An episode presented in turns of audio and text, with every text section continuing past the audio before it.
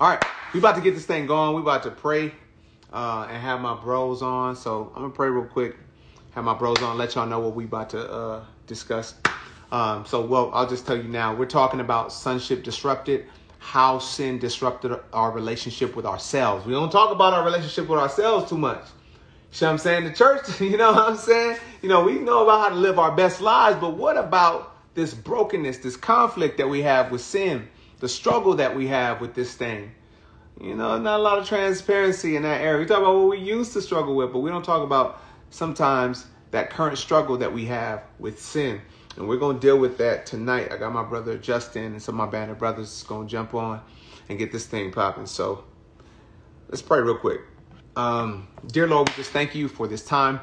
Thank you that you've given us a privilege. What, what a privilege it is to even discuss, to think about, to, to meditate on your word. I pray that you just make us sober minded. Make us sober minded, God. There's so many distractions going on, even good distractions, distractions of careers and our ambitions, God. I pray that you settle our hearts right now um, that we're focusing on you and seriously be aligned with your spirit, God. Uh, so much that's appealing to our flesh, so much that is pricking our flesh. But if we could just lock in with your spirit, oh God, uh, uh, and get an opportunity to be intimate with you, oh God, the reward is into, in the intimacy. So we thank you for this time. Thank you for everyone that's going to tune in. I come against every uh, nagging spirit of the enemy, every distracting spirit of the enemy that will cause people to turn away from what you might have for them, oh God. I pray people are going to walk away blessed, delivered, set free um, after this live, oh God, and continue to grow um, consistently with you. We give you glory and honor. In Jesus' name we pray. Amen.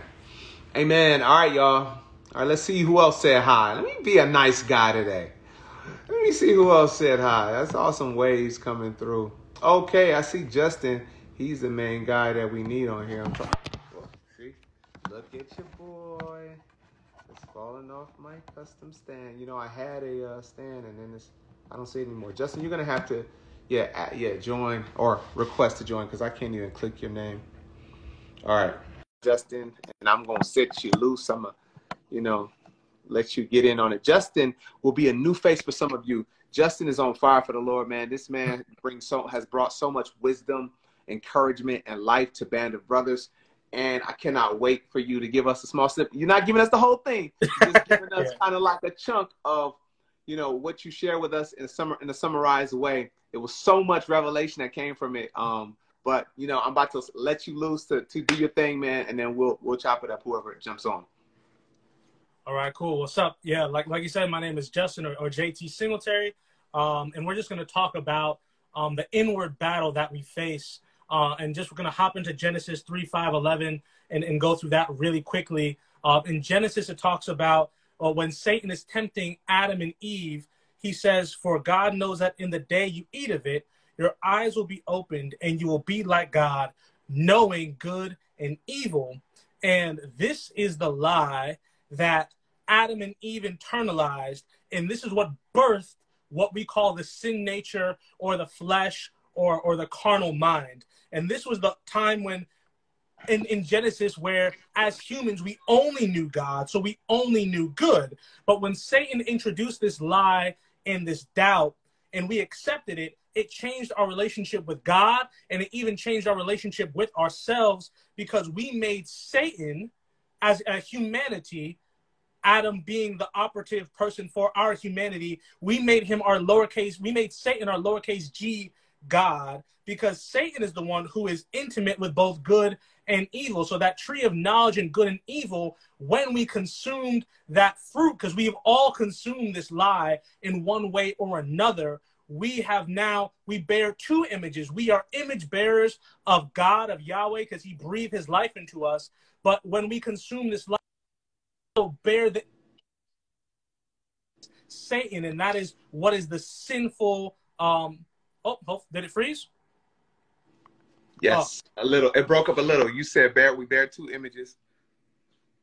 Yeah, we bear two images. We bear the image of Yahweh because He breathed His life into us, and so we're image bearers of God. But we also, because we we we all have uh, fallen short of the glory of God, we have all um, consumed the knowledge of good and evil. We are also, oh, hopefully, it's, is it frozen again? We are also image bearers uh, of Satan in our sinful nature because that nature is like him. Uh, in Second Corinthians 11, oh, hello, is it working?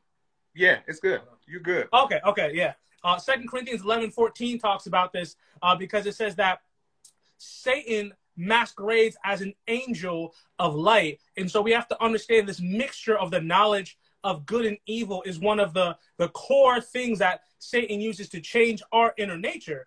Um, and it goes on in, in, um, in verse 6 where it talks about how Eve and Adam both ate the fruit. Um, Adam was right there with Eve. And so he's really the one responsible. The scripture says Eve was deceived, Adam was not. But what happened is that when they ate this fruit, it changed their nature, and the order was reversed because the serpent um, in Genesis was a physical creature. Um, and so that physical creature now had dominion over both man and woman because they were obedient to the serpent. And so this changed their relationship with God, changed them, their relationship with one another, and it made them ashamed of themselves. Uh, and what's important is because our sinful nature is a dual nature because we submitted to two things. We submitted to the physical serpent and we submitted to the spiritual serpent. Uh, and this is what Revelation 20, verse 2 talks about. In Revelation, it says that the serpent of old is called the devil or Satan, and that's a spiritual being, a, a fallen angel in rebellion against God. But when we look at the curse that, that God says in response to the serpent, uh, in Genesis 3:14, uh, the first parts of Genesis 3:14 talk about this physical serpent. Actually, I'll, I'll pull it up real quick um, just to read it, because um, I think this this is I would say the the the key one of the key takeaways that I think we should understand uh, in this passage. In Genesis 3:14, it says, "So the Lord God said to the serpent, because you have done this, you are cursed more than all cattle and more than every beast of the field." on your belly you shall go, and you shall eat dust all the days of your life. And so the reference there is to the cattle and to the beasts of the field, which are created beings. And so that's a physical being that came and tempted them. But this physical being was more cunning than the other animals, but it was in partnership with this the fallen angel Satan. And we see this from Genesis 3:15, where it says, and so there's that conjunction, I will put enmity between you and the woman, and between your seed and her seed. He shall bruise your head, and you shall bruise his heel. Jesus in John, I think it's 844, talks about how, or John 8, he says that those who do not follow him are children of the devil. And so the, the serpent's seed are, are spiritual. It's all of those who are in a rebellion against God. And so we see that this creature uh, or this spiritual uh, rebellious spirit is the second part of Genesis 3:15. And so, what does this mean? Our rebellion is dual, and so the sinful nature. Uh, there's an animalistic part of our sinful nature, and then there's uh, this part of our sinful nature that is from this rebellious angel, this evil Elohim, this lowercase g God. And so this is this is really important to understand because we have to now know how do we conquer this both this animalistic part of our nature and this rebellious part of our nature that is spiritual because every single person in existence has this sinful nature jesus is the only one to perfectly overcome it everyone else has sinned and fallen short of the glory of God. And even as blood washed believers of Jesus, we still have to deal with this nature. So, some practical applications for dealing with this nature uh, as I close up this part, and then we talk about kind of the dialogue, is we need to be praying in the spirit. Why? Because this is a spiritual problem. Praying in the spirit, we can pray. It says in the scripture, we pray in our spirit and we pray in our understanding. So when we when we speak in tongues, that's one of the ways that we pray in the spirit. It talks about in Jude 120, when we pray in the spirit, it, it, we're praying from the spirit. And in 1 Corinthians 14, 4 and, and 4 and 14 through 15, when we pray in the spirit, we strengthen our inner man. And our inner man is our soul. Our soul is comprised of our mind, our will, and our emotions. So when we pray in the spirit, we're praying according to the Holy Spirit. And when our spirit is in conjunction with the Holy Spirit, it's perfect prayer that goes up to the throne room of God. And, and, and this also refines our spirit to be more image bearing um, to to God's spirit because we even as Christians outwardly it says we waste away inwardly we're being renewed day by day. So we have to crucify the flesh daily. We have to pick up our cross daily because even as spirit filled believers there's still a part of us that is trying to rebel. And so we have to have these practical applications that kill the flesh. Another practical application of killing the flesh is fasting. When we fast in Isaiah 58 is a good chapter that talks about fasting. We afflict our souls, we humble ourselves before God, and we humble this part of us that that wants to be God, that animalistic nature. You know, so that desire to to to fornicate, the desire to to overeat, the desire to be lazy, desire to do all those different things. Uh, when we fast, we we discipline and we say no. Yahweh is the God of our souls and our bodies. We are not God and we humble ourselves, and this brings us closer to God and, and makes us be more in the image of Christ. Uh, we see this, we, I won't go into it now, but we see this in Luke 4 uh, when, when Jesus faces the temptation in the desert. That's a very good example of what he did. The reason why he had so much authority is because he overcame his flesh and that's what Satan tried to tempt him with. And when he overcame that, it gave him authority to do power signs, miracles, and and and, and it gave him and authority to really release the work of God in Israel. So fasting is that other piece. That third and one of the most important pieces is abiding in the word of God. Uh, Jesus constantly talks about not just reading the word, but abiding in the word, because Jesus is the living word of God, according to John 1. And when we and when we are in the living word of God, and we are abiding in him in his presence and we are reading the word not just for knowledge but for application. Where scripture says faith without deeds is dead.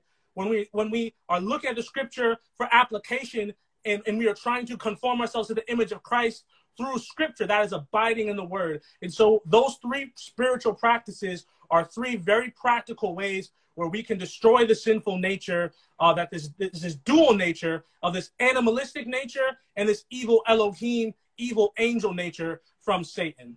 Uh, and so that's kind of a summary of what we went over uh, this past Sunday. May the grace of the Lord Jesus Christ, the love of God, and the sweet fellowship of the Holy Spirit, the benediction. We might as well just close on out. what, bro? But you got to before we even talk yeah. Even if it's just a snippet, man. My brother did a spoken word just for it was a treat for the band of brothers. Yeah. But if you could take us to that last part where you start to go into the alliteration and where it builds up, be right before that that part. Get to that build up. Okay. There's something in there that's gonna set somebody free. okay. You want me to do up to that part? Yeah. Well, you know, yeah. Get wherever you're led in that area, but because I don't know if we have time to go through the whole thing. Yeah, yeah, no, I won't go past that part because it's long. okay. Um, oh, Holy Spirit, lead the way. Okay. Can we trust the heart? Oh, sorry. This spoken word is called "Can we trust the heart of God?" Can we trust the heart of God? That is the question our own hearts ask and have asked since the beginning of time.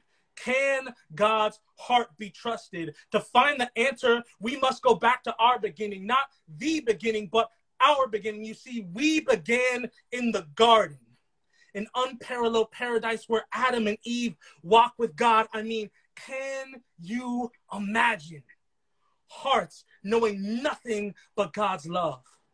Pure hearts innocent hearts, trusting hearts, so childlike and so simple, untainted because intimacy with God was all that they had ever known. A God who knew them and a God who was known by them, glorious, beautiful, magnificent, awe inspiring, warm, kind, playful, gentle, strong. That is what we were. That is what our fellowship with God looked like, and so it once was but it was lost. We were lost and we lost everything. Satan slithered into Eden and then into the heart of Eve and then Adam, and they didn't just bite the fruit, they bit the hand that fed them. God gave them their hearts, and they gave their hearts to another. God gave them life, and they believed in the lie that life could be found elsewhere. So naive, so rebellious. But are we not the same? We were children once, wide eyed and full of wonder, full of innocence, full of youth, filled with life. Laughter resounded from our lips. Our eyes were filled with hope. And we believed that we could do anything and that there were no limits to our dreams. But something changed something shifted. We were approached with a lie, a doubt was handed to us, and we accepted it. And when we indulged in the lie that Satan fed us, we made him our Father, our Lord, our Savior. And so when we heard God's voice, and we ran and hid because we too were naked and ashamed. So I ask you, can we trust the heart of God? That has been the story that has unfolded throughout the history of mankind. Can we trust the heart of God? The answer is yes. And let me tell you why. It is because he is the Alpha and the Omega. He is the Ancient of Days. He is the Anointed One. He is the author of peace, eternal salvation, and our faith. He is the bread of life and the breath of life. He is our bridegroom. He is the cornerstone, the carpenter, the captain of salvation. He is the commander, the chosen one, the consuming fire, the counselor, the Christ. He is the deliverer, the door, and the dwelling place. He is excellent, the elect one, the everlasting Father, and the eternal God. He is firstborn. He is the foundation, the fortress, and the fountain of the living water. He is a gentle whisper. He is goodness. He is the good shepherd. He is our great high priest forever. He is the glory and God over all. He is the head of the body and the church, the Holy One, our hope and the heir to all things. He is the I am.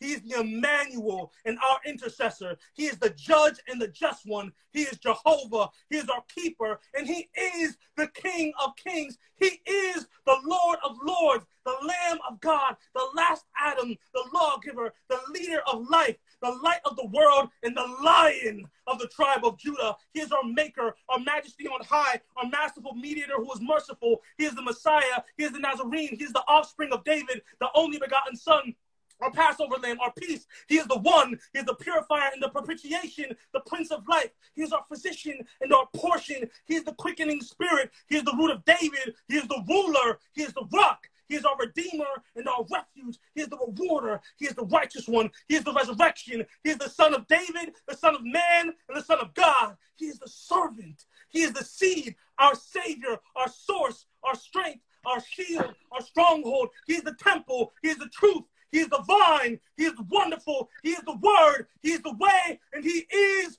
Yahweh. he is Yahweh. What? what? Yo, look, when I first heard this thing, I was just, first of all, did you like did you redo it or did you write it for that particular sermon that you taught? First no, no, I didn't. I didn't change it. I, God gave it to me a few years ago, so it just kind of came to my head. So, I wrote it down. So it's so crazy, y'all. Well, I met this dude when we did. Uh, well, the, officially met him when we did the Band of Brothers uh, Restored. Yeah. And he told me that you know God has called him to write a book on sonship and restore God restoring sonship, and I was like, dude, what? All right. and so when we invited him to to to speak and lead uh, with Bob he was like, okay, yeah, I'm gonna throw in a spoken word that I wrote. I mean, I had a few years ago.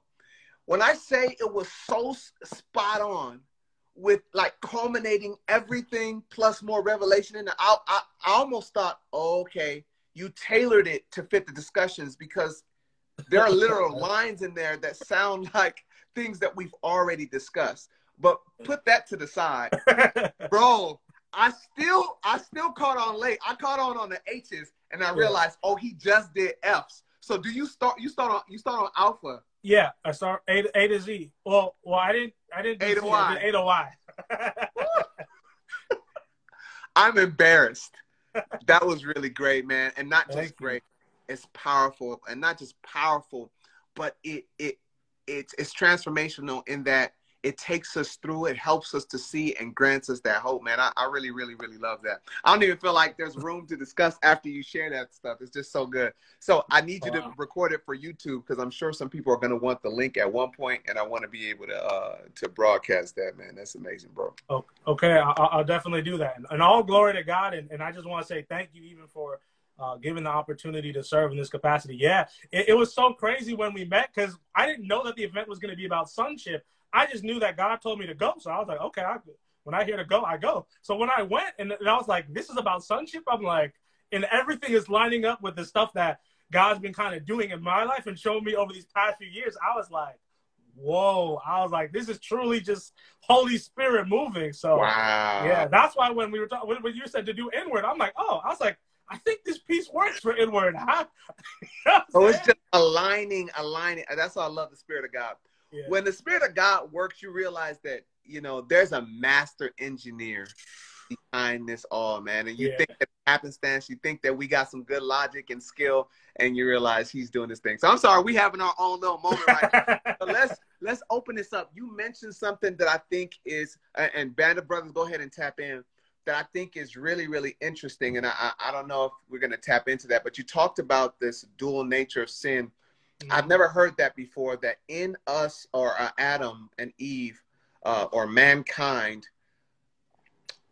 taking in or accepting the lie of Satan through that serpent um, by default or inadvertently, we basically uh, surrendered our dominion and authority. Yeah. And now have allowed the, the spirit of that whole situation to to for us to be subject. And so now it's really really interesting that you say this animalistic nature and this rebellious nature and both of those things are things that we battle with. So if you if you've ever lived in sin and and if you don't haven't lived in sin, then you ain't lived. But if you've ever lived in sin, you know that there's you know you got to be able to look at this thing and say, this is, uh-uh, this is not, this is not God.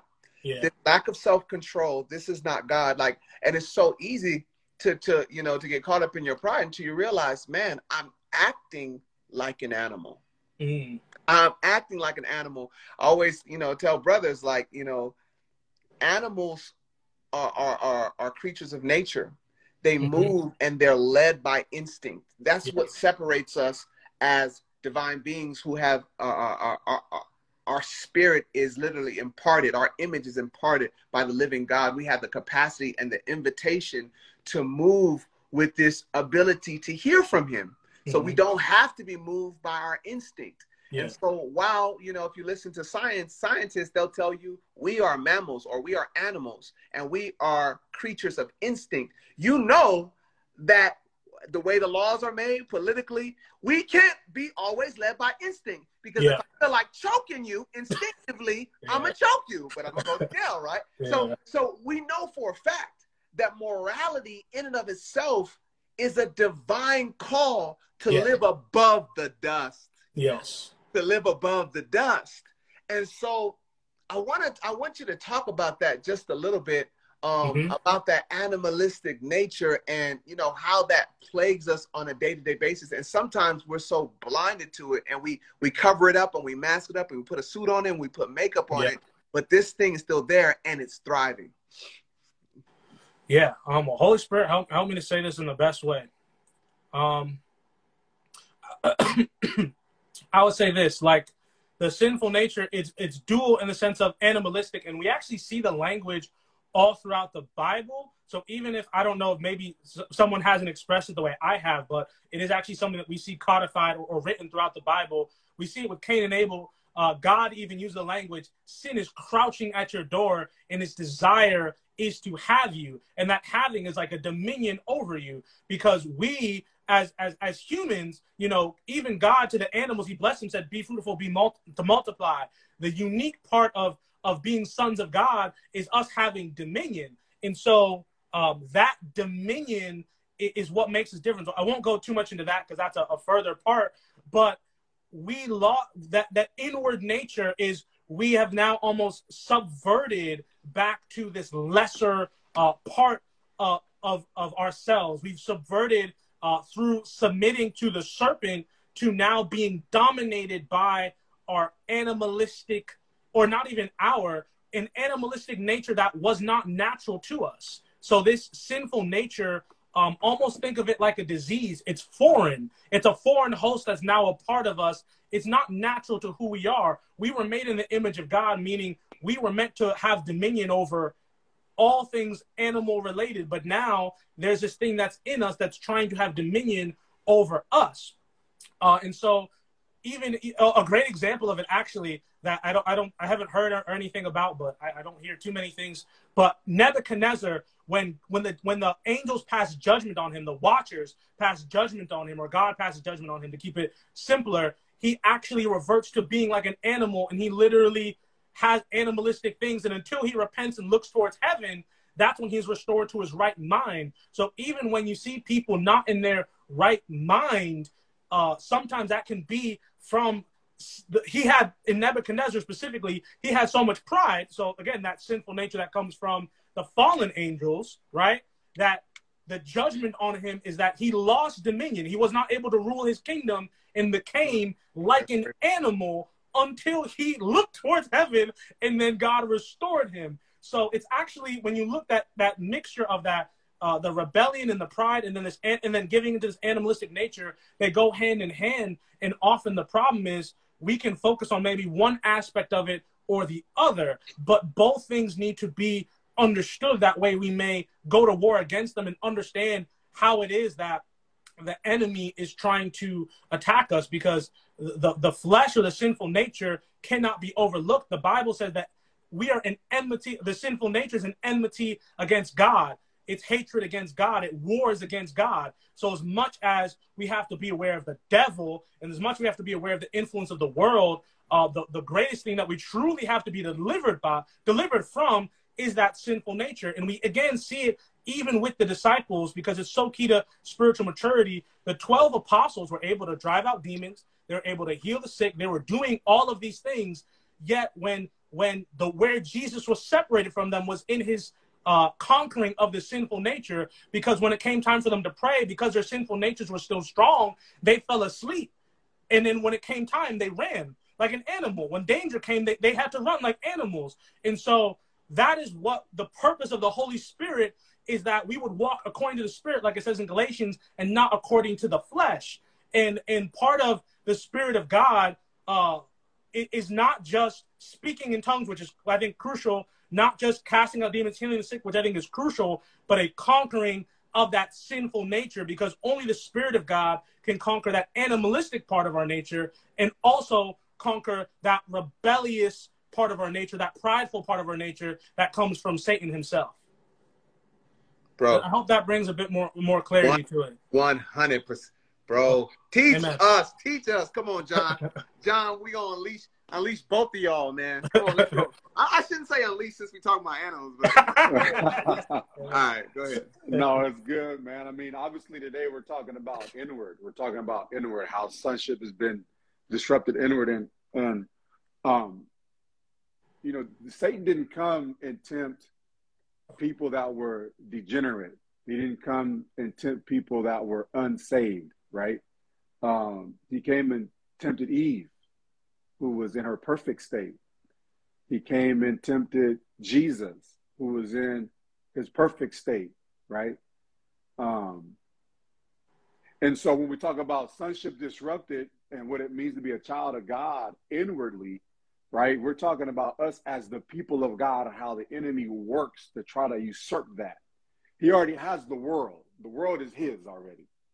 We're talking about how at times our sonship, how our relationship with God can be disrupted, how a lack of trust can get in there upward.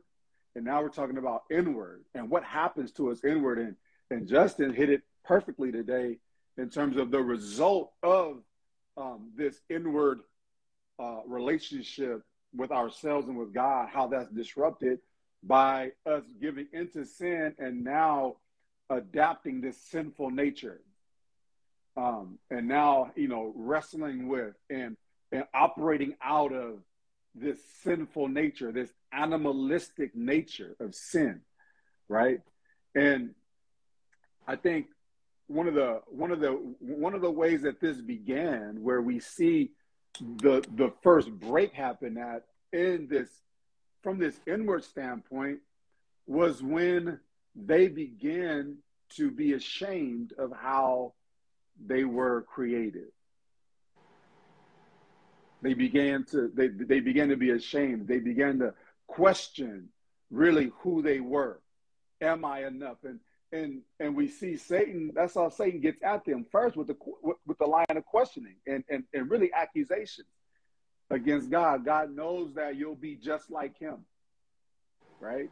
He told Jesus, "If you are the Son of God," right?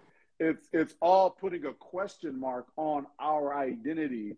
Jesus didn't believe the lie, but Eve did, and a lot of us do right? We talk about in, inward, inward. What's going on inward? What causes us to engage in sin, to to uh, come into agreement with this sinful nature, right? With this animalistic nature, and that is that we are not enough.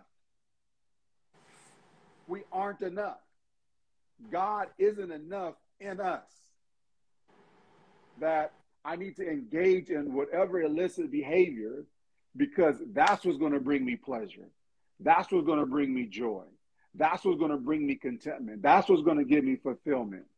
Right? Eve, if you eat of the tree, you'll be you, you'll be just like God. You'll be able to attain something that you aren't, something more than where you're at. And, we know what Eve realized after the fact that she was deceived. She said, The serpent deceived me because I already she was saying, I already was complete in you. You know what I'm saying?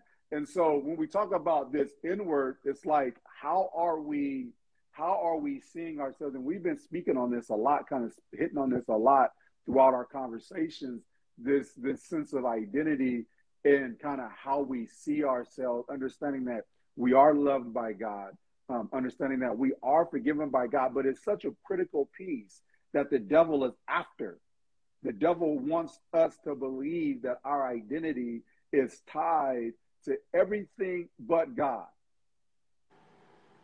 And if he can unsettle, unsettle us and get us into this place of works, he knows that he has us. He knows that he has us because we're now out of grace. We're now out of, we're not saved by works, saved by grace. We're now out of grace. We're now out of God's favor. And we're and we're disconnected from the flow that gives us life. And now I'm spinning my wheels. And that's what's going on in this world today. We see it every day. The world is spinning their wheels, trying to be and to become and trying to acquire. And what is it? All it all it is is leaves, covering themselves up with covering ourselves up with leaves.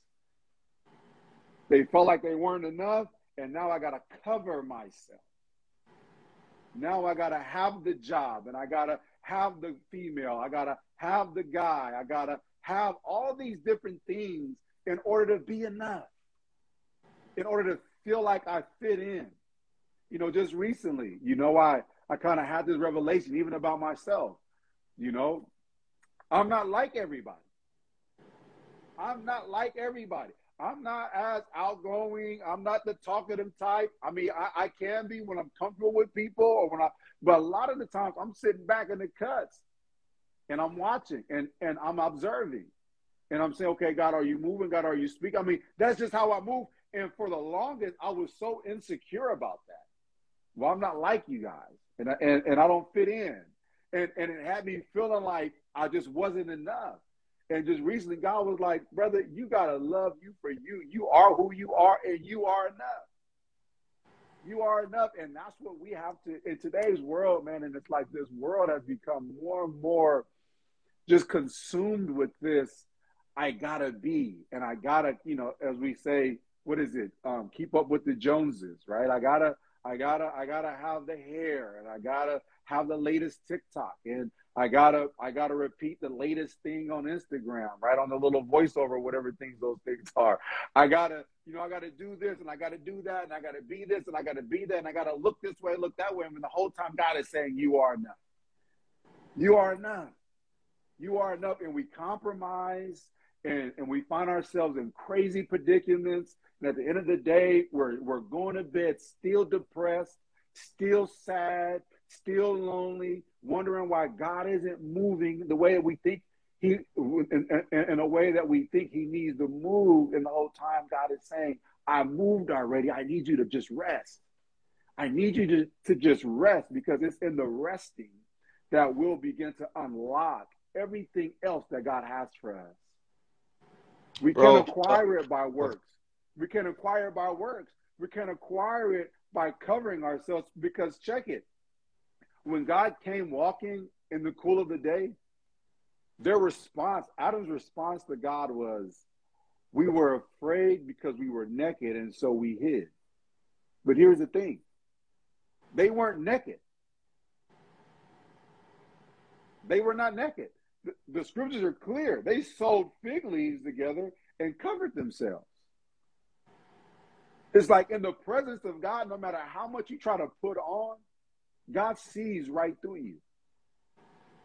He, he see, we can't cover ourselves up before a holy and righteous God. He said, we all stand before him naked. And it's not until we get to that place of understanding that all this stuff that we're trying to cover ourselves up with, it's not until we get to a place understanding that that's not going to work.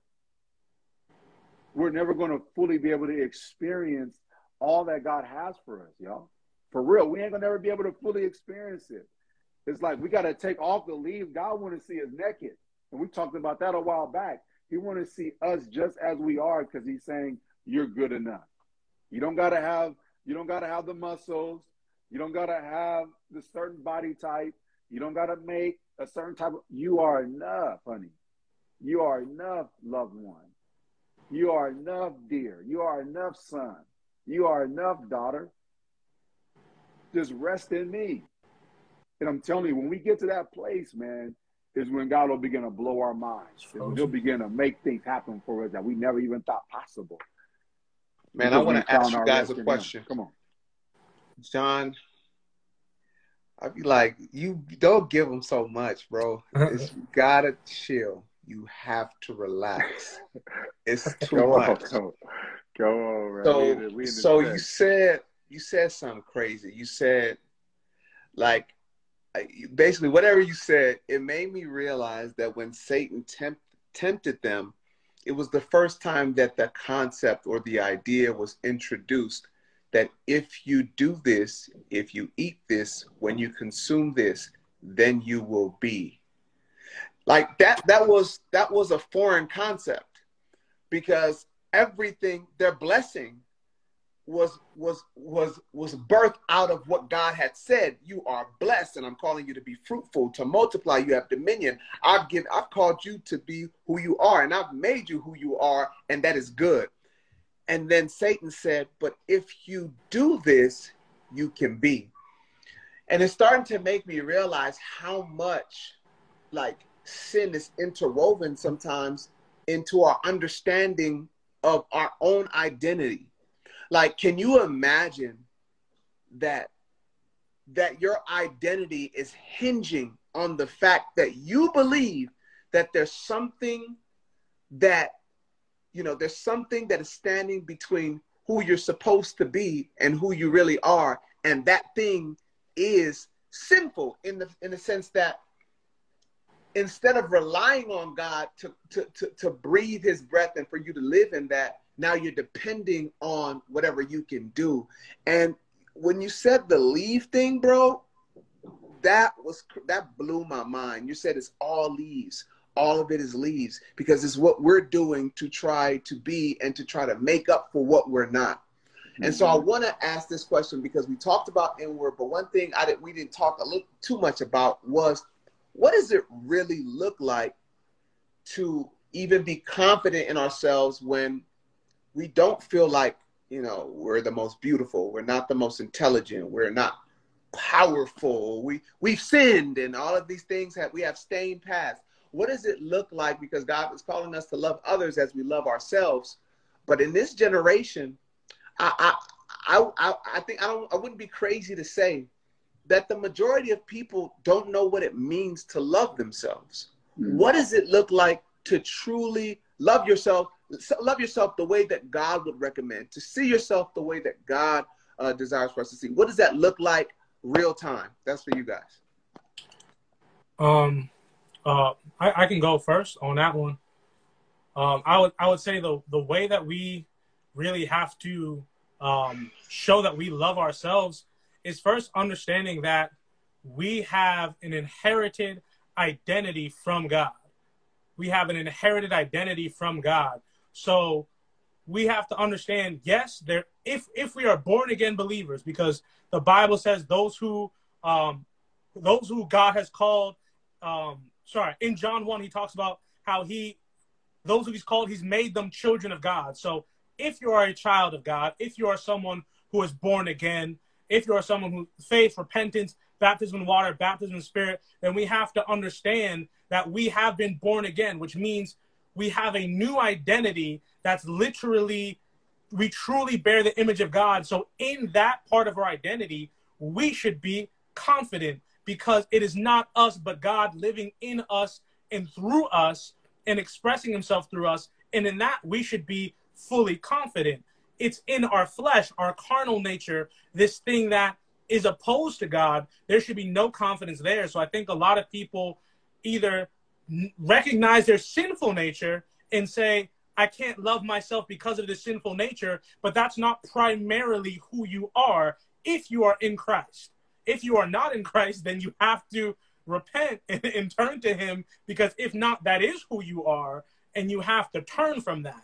And so I, I would say if you are not a born again believer, a disciple of Jesus Christ, then people they, they should struggle with loving themselves because you have to recognize until you turn you you're you're you're mixed with good and evil there's a part of you that is constantly opposed to god but even in that that should that the fear the bible says the fear of god is the beginning of knowledge even in recognizing that we should turn towards God, that we would love God with all of our heart, soul, mind, and strength, and love our neighbor as ourselves. Now, who's our first neighbor? We are our first neighbor. So the, it says, love your neighbor as yourself. So we have to, as disciples of Jesus, be committed to loving ourselves, loving God first and loving ourselves, because the way that we love ourselves dictates the way that we love our neighbor. So understanding that, if, if we internalize that we are truly image bearers of God, that we are truly uh, becoming like Jesus, that we are we are truly able to do this not through our own strength, but through the Spirit of God living in us. That should make us full of love, and as we are full of love, we will then love others, but not love flowing from our carnal nature. And I think that's the issue when there's not that distinction between this carnal nature and and who we truly are then it can be very hard to love ourselves because then the other side of it is people embrace their carnality and say, "Oh well, well don't judge me because I, I'm I don't judge me or just hate the sin and not the sin." But it's like, no, no, no. Wait a minute. God does call us to judge and to be discerning. We should be working out our salvation with fear and trembling and seeing, okay, wherever there's this part of me that doesn't reflect the image of God, it needs to die. And the more that that dies, it actually enables us to love ourselves more because the, the fleshly nature, this animalistic nature, or even the nature that comes from Satan, what is it? It's pride. And so, pride, what does pride do? Compare. So, when you're constantly looking at other people through the lens of comparison, you you're you're going to constantly think that you are not enough, even if you have everything. Because what is the issue with Satan? Satan was, uh, according to the book of Isaiah, was one of the highest angels in the presence of God he had everything, but it wasn't enough. He wanted to be God. And all he could do was look at God's position and covet it. And so that, and that made him want to rebel. And so it's the same with us when we look at God, when we look at others who, who have more, if we are not then killing that part of ourselves and fixing our eyes on God, like it says in Hebrews, the author and perfecter of our faith, when we put our faith in God and we trust in Him, that actually is what gives us the ability to love ourselves. And that's why scripture says, without faith, it's impossible to please God. Because without faith, you will trust without faith in God, you will trust in that part of our in that part of our nature that that is opposed to God. And and so when we embrace that, we'll actually be able to walk in love with ourselves, well, first with God, and then in walking in love with God, understanding we have this inherited identity from Him, and that we've inherited, we are children's and we are kings. The Bible says we are co heirs with Christ. And so when we understand, man, I have God, I have the same call as Adam to be fruitful, to multiply, to have dominion. I have the same call as Adam to go and make disciples of all nations, baptizing them in the name of Jesus. I have the same call as Adam. I'm, I'm a child of God. I'm a citizen of the kingdom of God. The kingdom of God in its in its uh, all of its beauty and its power is available to me. I have now a family of people who are like me, uh, a group of people who are becoming like Jesus. When we realize the abundance of the kingdom of God and the nature of the abundant God that we serve, it is very easy to love ourselves and then to love others appropriately. But but uh, let me not. I'll stop so I don't go on a tangent further. But I'll say that that would be how we can embrace that, having a, a new paradigm of who we are in Christ and walking in that by the Spirit of God. So fire, so fire, so fire. Thank you for that, brother. Elisha, you jumped in, man. You tapping in? What you got? Um, man, y'all, I've been listening a little bit. Y'all, y'all going in per usual. Um, I know Justin was in Genesis three, and I was reading it um last week and just a little bit more this week. And one thing I noticed is when Eve was talking to uh, the devil, she actually added instructions. She actually added words to what God said that He never said and I it made me think about how you know the effects of sin and what it does, and what she did in that moment, what she allowed the devil to do, what she allowed sin to do, was actually make God more restrictive than he actually was. She told the devil, "Hey, I can't even touch the fruit. God never said that." And it got me thinking about how sin not only causes disobedience, but it causes me to rewrite who God is. It causes me to literally redefine his very nature. And I think when we're talking about inward, if in, if if if inside of me, if in my in my own self, I don't have an accurate depiction, an accurate understanding of who God is, and if now he is not a loving God, but sin has now, I've now allowed sin to tell me he is a restrictive God. I've now allowed sin to tell me he um, is a God that is a dictator, right? I've now allowed sin to tell me um, just simply something that the Lord never said. My obedience then becomes literally impossible. I can't I can't even operate I can't even be a son because I'm going to be serving a non-existent God. And and some people may look at that and be like, oh, like, you know, she said touch is not that big of a deal. Again, that's a that's an effect of sin. It tells you that, oh yeah, you can just add this here, you can add this there. And then before you know it, you're serving a God that looks nothing like the God of the Bible. Yep. Mm. And so sin has this cumulative nature, right? Sin has this compounding effect where it gets you to do one little thing here and one little thing there. John says all the time. It's it, in the Bible. Talks about it says, "Be holy, for I am holy." Holiness is not. It, it doesn't come with compromise. You know what I'm saying? You cannot. You can't a la carte holiness. you either are you aren't.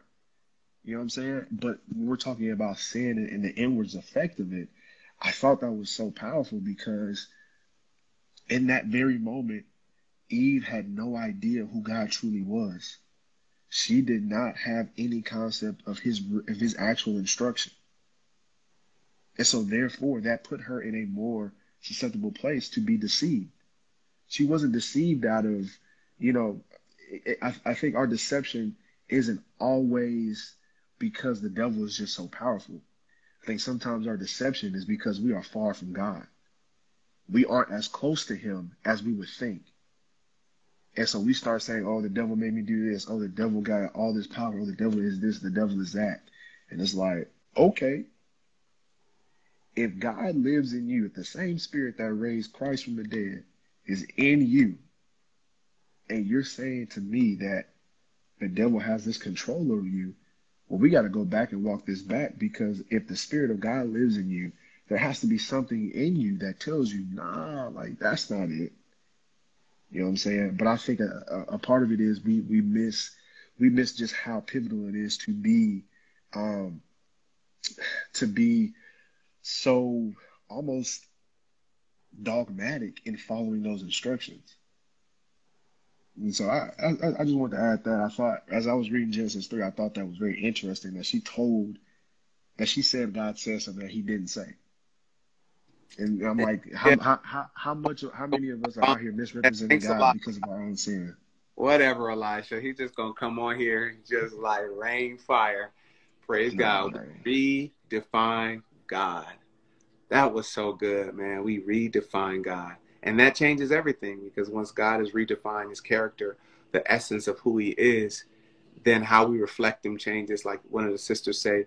Um, and then now we have we have to we have to the the the appeal of rebellion then is that much stronger because why not rebel against a God who is just that irrational, who who's not a kind God, who's not a loving God. But you when you look at when you look at all of when I, I talked about this before, but when you look at God's commands, to be honest, I've, I've said this before. I didn't like reading about reading the Ten Commandments. It was just it felt like such a weight. Thou shalt not lie, heavy, boom. Thou shalt not steal, boom. Like, and when you read the law, it just feels so heavy. And I believe, yes, I believe God wanted to reveal His standard, but also you know, when you look at the law, and then just I love how Jesus summarized it. It's all about what God considered as valuable. In all of His law, He He wanted us to be able to understand that there are things that needed to be preserved on this earth, and He called us called us as stewards for those particular things. And so He's calling us not to do certain things because He wants to preserve those things that He considers valuable those things that he loves. And if we look at it like that, then sinning or or or, or moving in a way that is anti-God or anti his commandment is literally we're, we're, we're, we have our arrows up against the things that God places value over. Like you say, you just want to, you're, you're trying to fornicate because, yeah, it's your body, but God's saying, but that's my temple. I, I wanted to protect you from you and you think that you just but, but i'm just trying to have a good time. But he was like but i'm trying to preserve you from you because there is a call attached to you. And when you disobey me and when you break my commandments you're not just missing a mark. You're you're disaligning yourself from a path that i'm trying to put you. I'm trying to protect you. I'm trying to keep you. Same way when we, we tell our kids hey do this, take a bath. They feel they feel like you know my parents are mean, like they don't like me. It's just like no, we love you. We, we, we want you to smell good. We don't want you to catch disease. We want you like and and so it's making me rethink. You know the fear that I had um, when it came to just God. Like I used used to be so I used to be scared of God in an unhealthy way. I'm like I'm not going to Deuteronomy. I'm not gonna do it. Right. I'm not gonna touch yeah. it because God was so mean and that's and that's how we perceive it in that ignorance. I, am I'm, I'm, yeah. I'm gonna let us. We gotta wrap up in like five minutes, and then we're yeah. gonna let it close out with a prayer. Any any final thoughts? Yeah, that's that's kind of wild though. How that whole conversation started with the enemy. How he first started it out with um, asking, "Did God truly say you cannot eat of any of the trees?" So he already started out with suggesting that God God was somehow this restrictive um, unreasonable God, right? Because he, they've already tasted of all the trees, other than the one. They've already tasted, and we talked mm-hmm. about this mm-hmm. last week how good it was, right? And so he comes with that introduction. You know, is God really restrictive? Is God really being a tyrant over y'all? Right? And then now here she responds to him, adding, like Elisha said, something that God never said. Yeah, he said, don't don't eat of it, don't even touch it. Right. And so now now when she feeds into this idea of this of this restrictive God is when he just just yeah deals the blow. Yeah. And he just goes straight up, no, you won't you won't surely die. And he just straight up attacks straight like with no pulling back. You know what I'm yeah. saying? Just straight accusations against God because he now has her, right? In mm. this in, the, in this conversation of, you know, is God restrictive? Is God mean? And that's what we all wrestle with. You know, is God, you know, does God really love me? Is God mean? Is God out to uh, to, to kill me? Is God out to destroy me? Can God be trusted? Right? Um, yes. And and and this is the thing that creates bondage. You know what I'm saying? The law creates bondage. It's another form of law. You know what I'm saying? That's why the law never saves. It's grace, which goes back to your original question, Ezekiel. How do we get to this place of loving ourselves? It's not by being better, doing better, getting strength to, you know, I, I like what Justin said. All of those are fruits to to a foundation. And the foundation is receiving the forgiveness of God. That's how it all starts. Of me having faith to believe, having having having love for myself and having love for God, I gotta first be able to receive God's forgiveness for me. I gotta know that I've been forgiven, that I am loved by God, and that I've been forgiven. I'm loved by God even though I messed up. Even though I messed up, like God's love, the way God's love intersects me, intercepts me, the way that God's love is deposited within me is by me first acknowledging the fact that I've been forgiven. I've been forgiven through the blood of Jesus Christ. And whoever of us that have wrestled with this self love and, and all of this, man, God sees us as naked and he still forgives us. He sees all of our sin. We talked about this a while back. None of our sin intimidates God. No amount of darkness in our lives can intimidate God.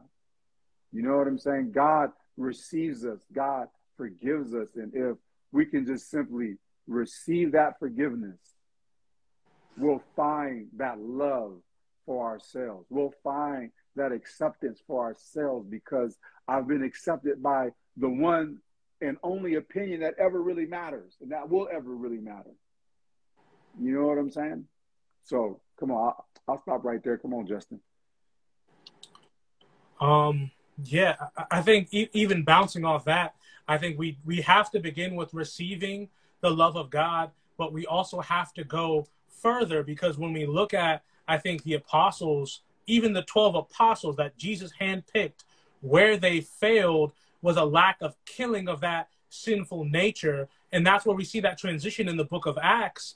That God says, what Jesus says as God, hey, I'm going to give weight in Jerusalem, I'm going to give you the power from on high to be witnesses.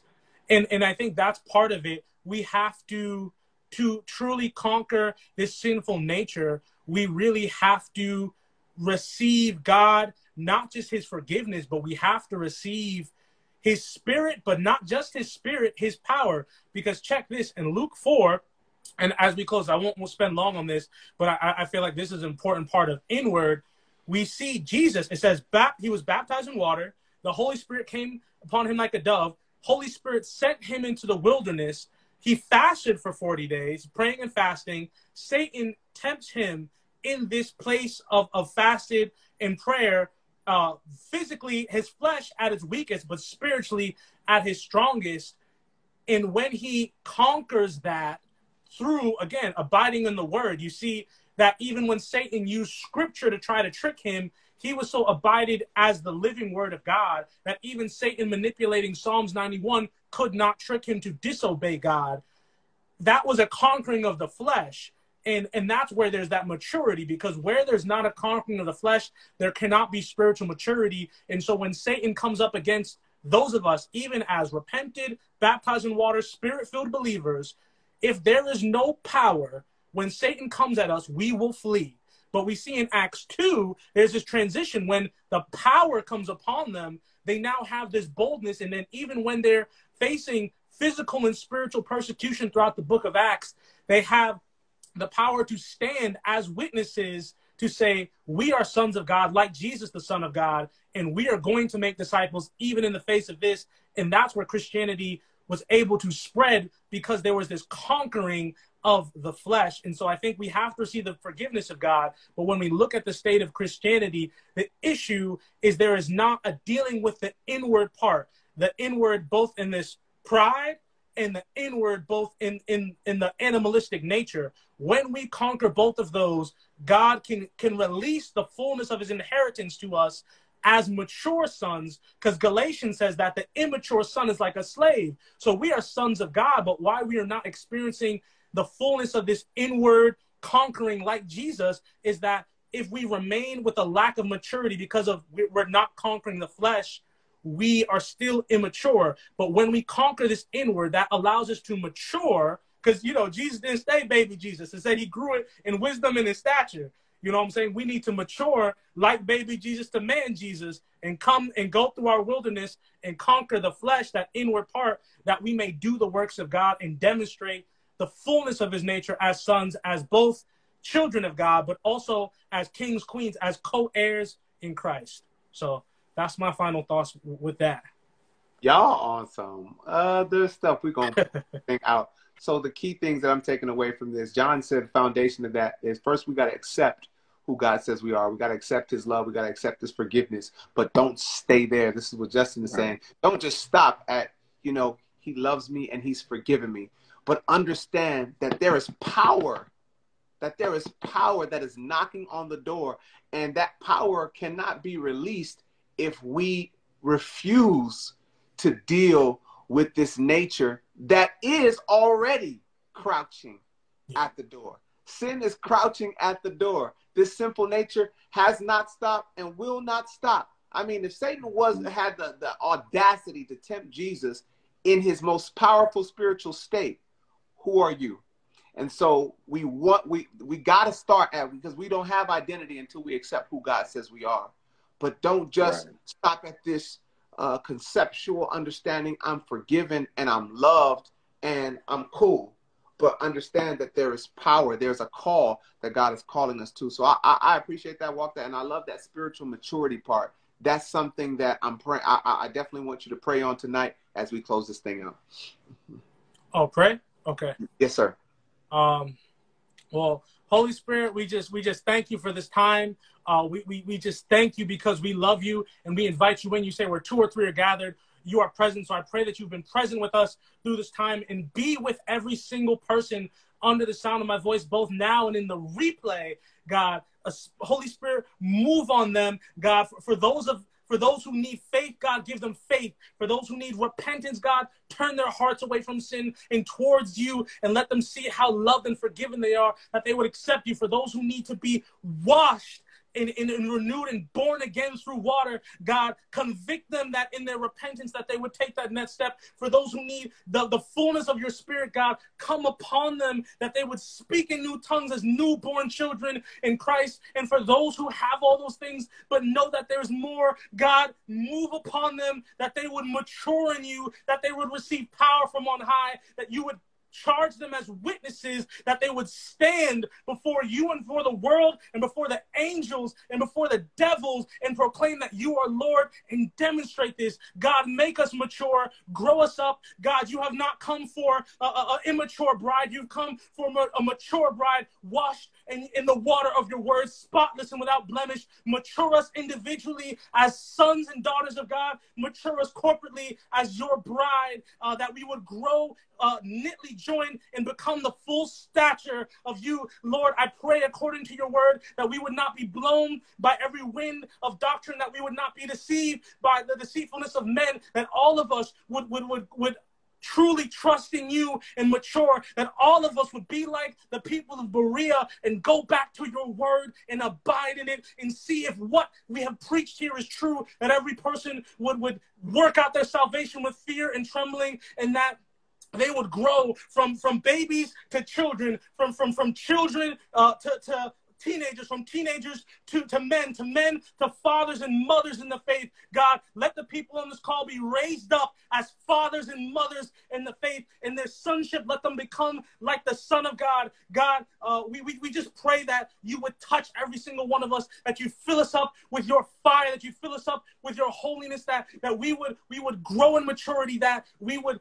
pray and that we would fast and that we would consecrate and that we would place our identity in you and you only and that we would crucify the flesh and walk in accordance with your spirit so that we could we could truly live out your prayer and say let your kingdom come. Let your will be done on earth as it is in heaven. I pray that this word that came from us is like manna, God, and that it, it feeds your people and that they would go back strengthened, God. And for those who needed the milk from this, let them receive milk. For those who needed the bread from this, let them receive bread and honey. And, and for those who needed the meat from this, let them receive the meat and let every single person hear exactly what their ears need to hear in order that they would, would grow in you, consume what they need in you, and, and exercise it in authority, knowing that they are sons and daughters of God. We love you, God. We worship you. We praise you because you are the King of kings, the Lord of lords, the Elohim of Elohim, the God of gods. And let every other false God uh, submit to you right now in the name of Jesus Christ. And let everyone have a fresh fire of, of your spirit just stirring in them, and that everyone would be touched right now in the name of Jesus Christ. We pray in your mighty and matchless name, Jesus, in full agreement with your Holy Spirit and your Holy Spirit alone, as your children, as your sons. Amen and amen. Amen. Amen. Amen. Thank you, family. Love you. Thank you, Justin. This is your uh, introduction to these lives. You did an amazing job. Thanks, John. JT, yeah, great Thank job, you. JT. I learned a lot. Y'all, y'all, like y'all, my big bros in the faith, man. I, I learned so much. Thank you guys so much. All right, family. You guys, the All right, podcast y'all. uh, tomorrow, man. To tap in, and if you guys want to tap into Band of Brothers on Sundays, you guys can tap in as well. Uh, the link is in the Band of Brothers community. Love y'all. Peace. Good night. Peace and thank you. Blessings. God bless you, bro. Oop.